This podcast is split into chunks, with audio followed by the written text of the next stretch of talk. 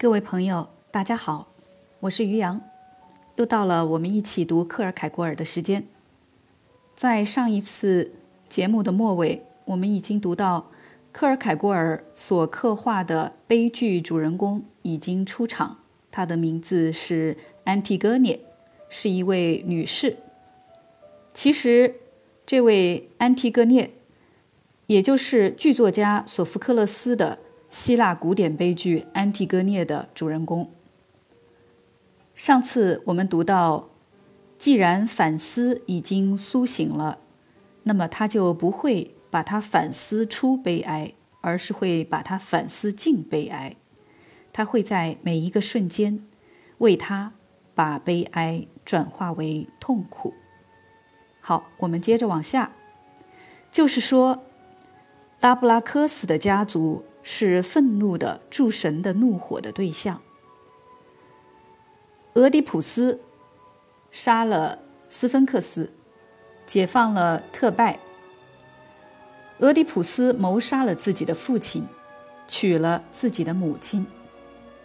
大家留意一下，刚刚这一段都是希腊神话中间的内容。拉布达科斯呢，就是俄狄浦斯的祖父。而斯芬克斯，大家可能也有点熟悉，就是狮身人面的神。好，我们接着往下读。而安提戈涅是这一婚姻的果实，在希腊悲剧中是如此，在这里我就偏离出来了。在我这儿，仿佛一切都有着同样的情形，然而一切情形却其实是有所不同的。他杀了斯芬克斯，解放了特拜，这是大家都知道的，并且俄狄浦斯被欢呼和被钦佩的，幸福的生活在自己与约卡斯塔的婚姻中。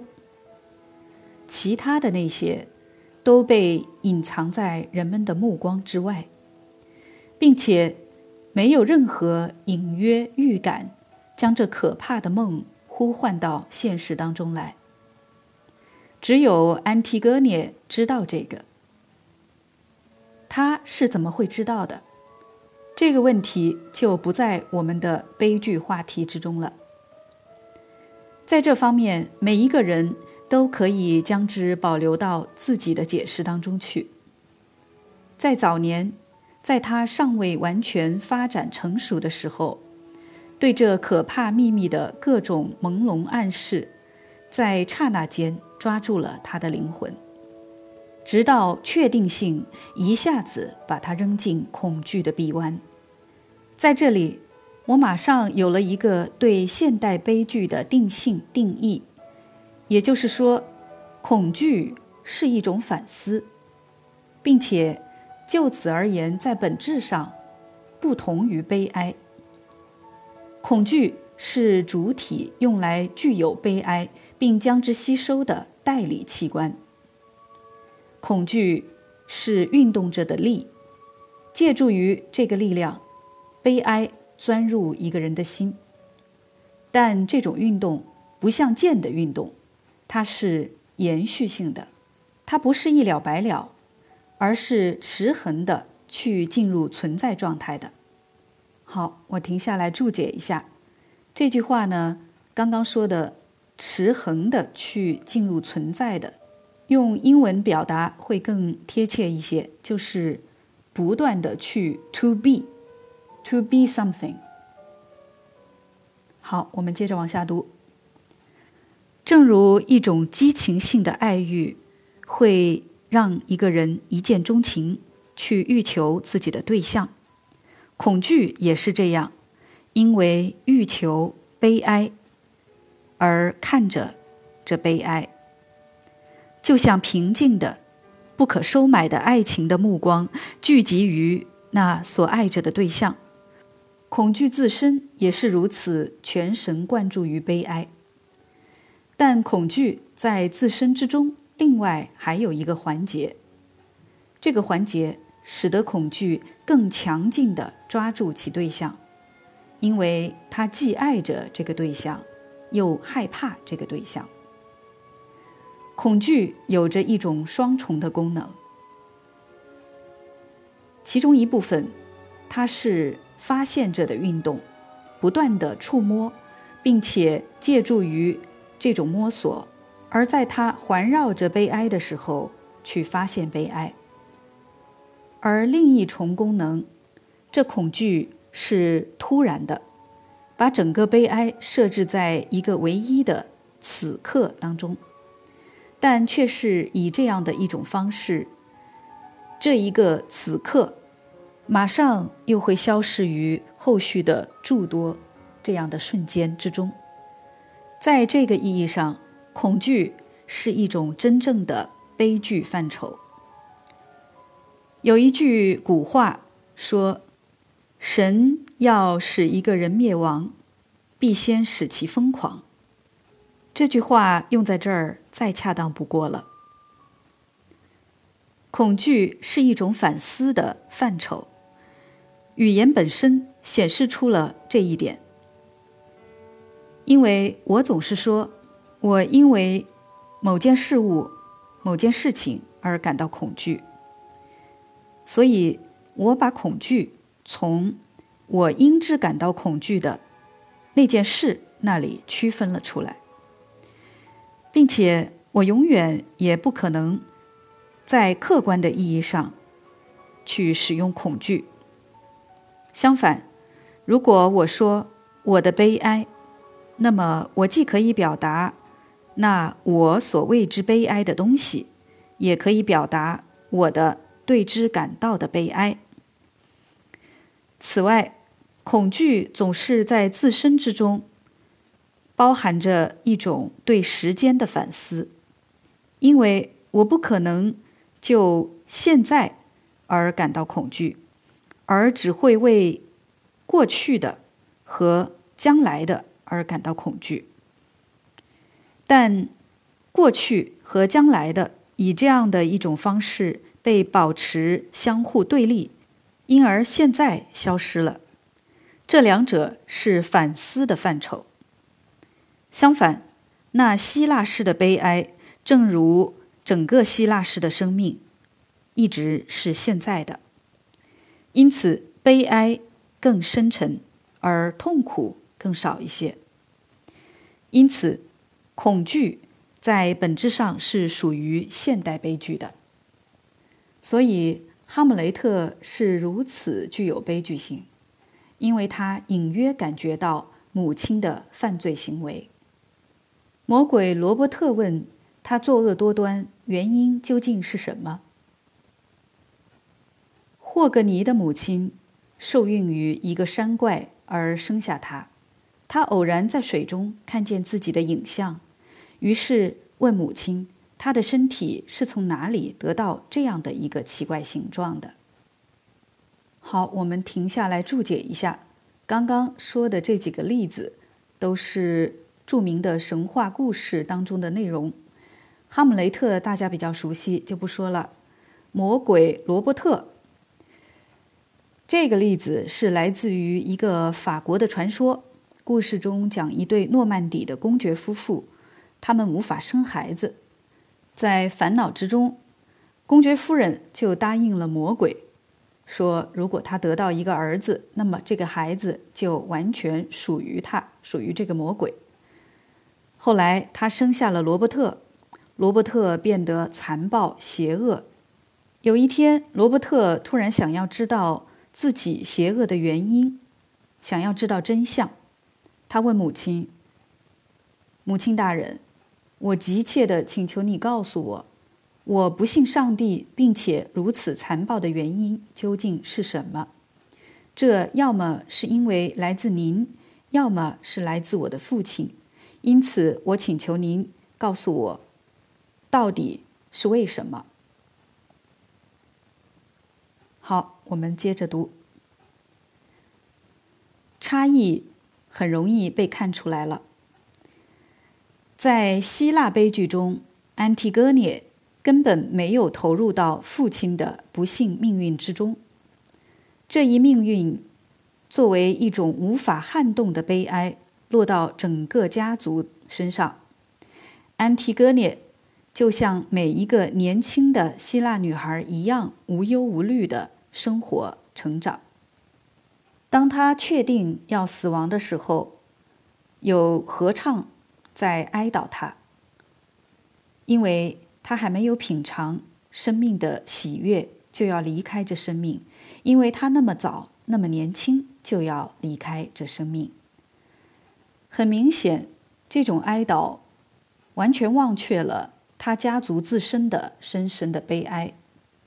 我并不是说这个安排是轻率的，或者说是在批评某个单个的个体在独自孤独而不关心自己与家族的关系。但这才是真正的希腊悲剧。古希腊诸神生命中的各种关系是一开始。就一了百了的给定了的，就像他们所生活的天堂一样。如果他们的天堂是昏暗而多云的，他也无法改变。古希腊灵魂的基调是悲哀，而不是痛苦。在《安提戈涅》当中，悲剧性的罪。集中在一个特定的点上，即他不顾国王的禁令而埋葬自己的兄长。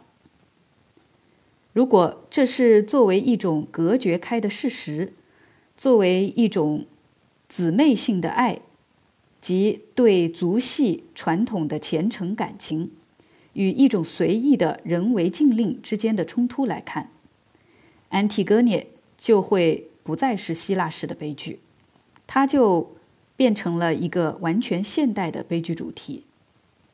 在希腊的意义上，体现悲剧性的东西是，在兄长的不幸死亡中，在姊妹与某个人为禁令的简单冲突中，回荡着俄狄浦斯悲哀的命运。这就仿佛是产后的疼痛。俄狄浦斯的悲剧性命运蔓延了出来，蔓延到他的家族的每一个成员们那里。这一总体使观众的悲哀变得无限的深沉。这不是某个个体沉沦了，而是一个小世界被毁灭了。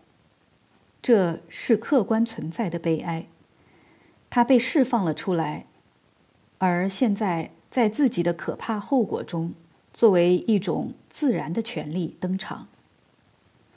而安提戈涅的悲剧命运，就像父亲的命运的回声，是一种强化了的悲哀。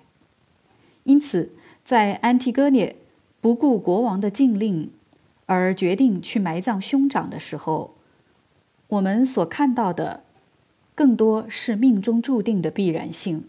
而不是自由的行为，这种必然性让父辈们的原罪又落到了孩子们身上。当然，在这当中也是有着相当多的自由成分的，足够让我们能够因为安提戈涅的姊妹之爱而喜欢上他。但是在命运的必然性中，仿佛也有着一种更高的。重唱副歌，它不仅仅围绕住俄狄浦斯的生命，也围绕住他的整个家族。如果说希腊的安提戈涅如此无忧无虑的生活下去，比如在这新的事实没有出现之前，我们可以想象他的生命在其一步步的成长之中。是幸福的。那么，我们的安提戈涅的生命却相反，在本质上结束了。我并不吝啬于赋予他资质，并且，正如人们所说，一句好话说对了地方，就像金苹果放进了银盘。我也是这样，把悲哀这个苹果。放入了痛苦这个银盘，他被赋予的东西不是会被重铸的、被铁锈腐蚀的浮华虚荣，那是一种窃贼无法破门偷取的永恒的财富。他自己有太多的警戒，以至于去盗窃是不可能的。他的生命不像希腊的安提戈涅那样展开，它不是向外的，而是向内的。舞台不是外在的，而是内在的，它是精神的舞台。难道我没有成功的唤起你们对一个这样的女孩的兴趣吗？亲爱的协会成员们，或者我是不是应当寻求猎取某种友善的意愿呢？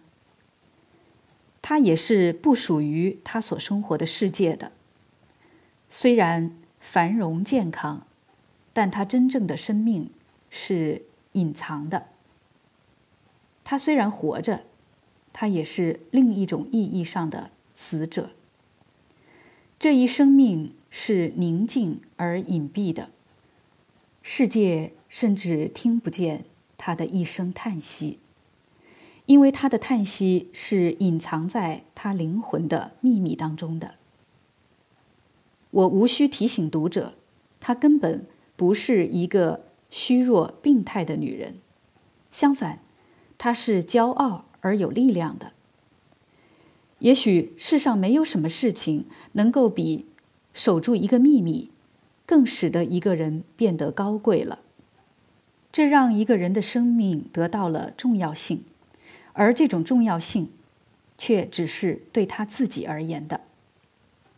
这将他从所有对外部世界的虚荣顾虑当中拯救了出来。我们几乎可以说，他足够自在的，在自己的秘密里。无比快乐的休憩着，尽管他的秘密是最不祥的秘密。安提戈涅的情形就是这样的，他为自己的秘密而骄傲，他为自己被选中，去以一种奇怪的方式拯救俄狄浦斯家族的荣誉而骄傲。而当感恩的人民。向俄狄浦斯欢呼、感谢和赞美之词时，他就感觉到自己的重要意义，而他的秘密则在他的灵魂里越来越深沉，越发让所有活着的生灵无法接近。他感觉到有那么多东西被放置在他的手上，而这赋予了他超自然的分量。要让我们在悲剧的意义上研究它，它就必须具备这种分量。作为一个单个的人物形象，它必须能够让人感兴趣。比起一个普通的年轻女孩，她拥有更多的东西。然而，她却是一个年轻女孩，她是新娘，一个无比贞洁的新娘。作为新娘，女人有了自己的命运。因此，我们对一个普通的女孩的关注与研究所能达到的程度，就只能是她被带进与她这一命运的关系中的程度。然而，我们对此有着各种类比，比如说，我们谈论上帝的新娘。她在其信仰和精神中，有着她所依托的内容。我要从更美好的层面把安提戈涅称作为新娘。甚至，她有着更多的角色。她是母亲，她是纯粹审美意义上的处女母亲。她在她的心底承受着自己的秘密，小心的隐藏着。他是沉默，恰恰因为他是神秘的。但沉默中的这一转向自身，给予了他一种超自然的仪态。他为自己的悲哀而骄傲，他唯恐失去他，因为他的悲哀，那是他的爱。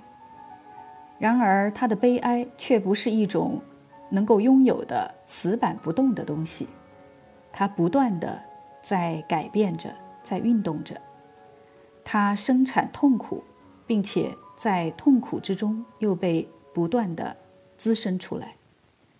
当一个女孩决定为一种理想而献出生命时，当她头戴着花环站在那儿时，她。就是一位新娘，因为那激动人心的伟大理想理念改变了她。头上戴着的牺牲花环，就好像是新娘的花环一样。她不认识任何男人，但她却是新娘。她甚至不认识这激动着她内心的理念，因为这理念并不适合女性。然而，她还是新娘。好了，时间关系，今天我们就一起读到这儿。感谢大家的收听，我们下次节目再会。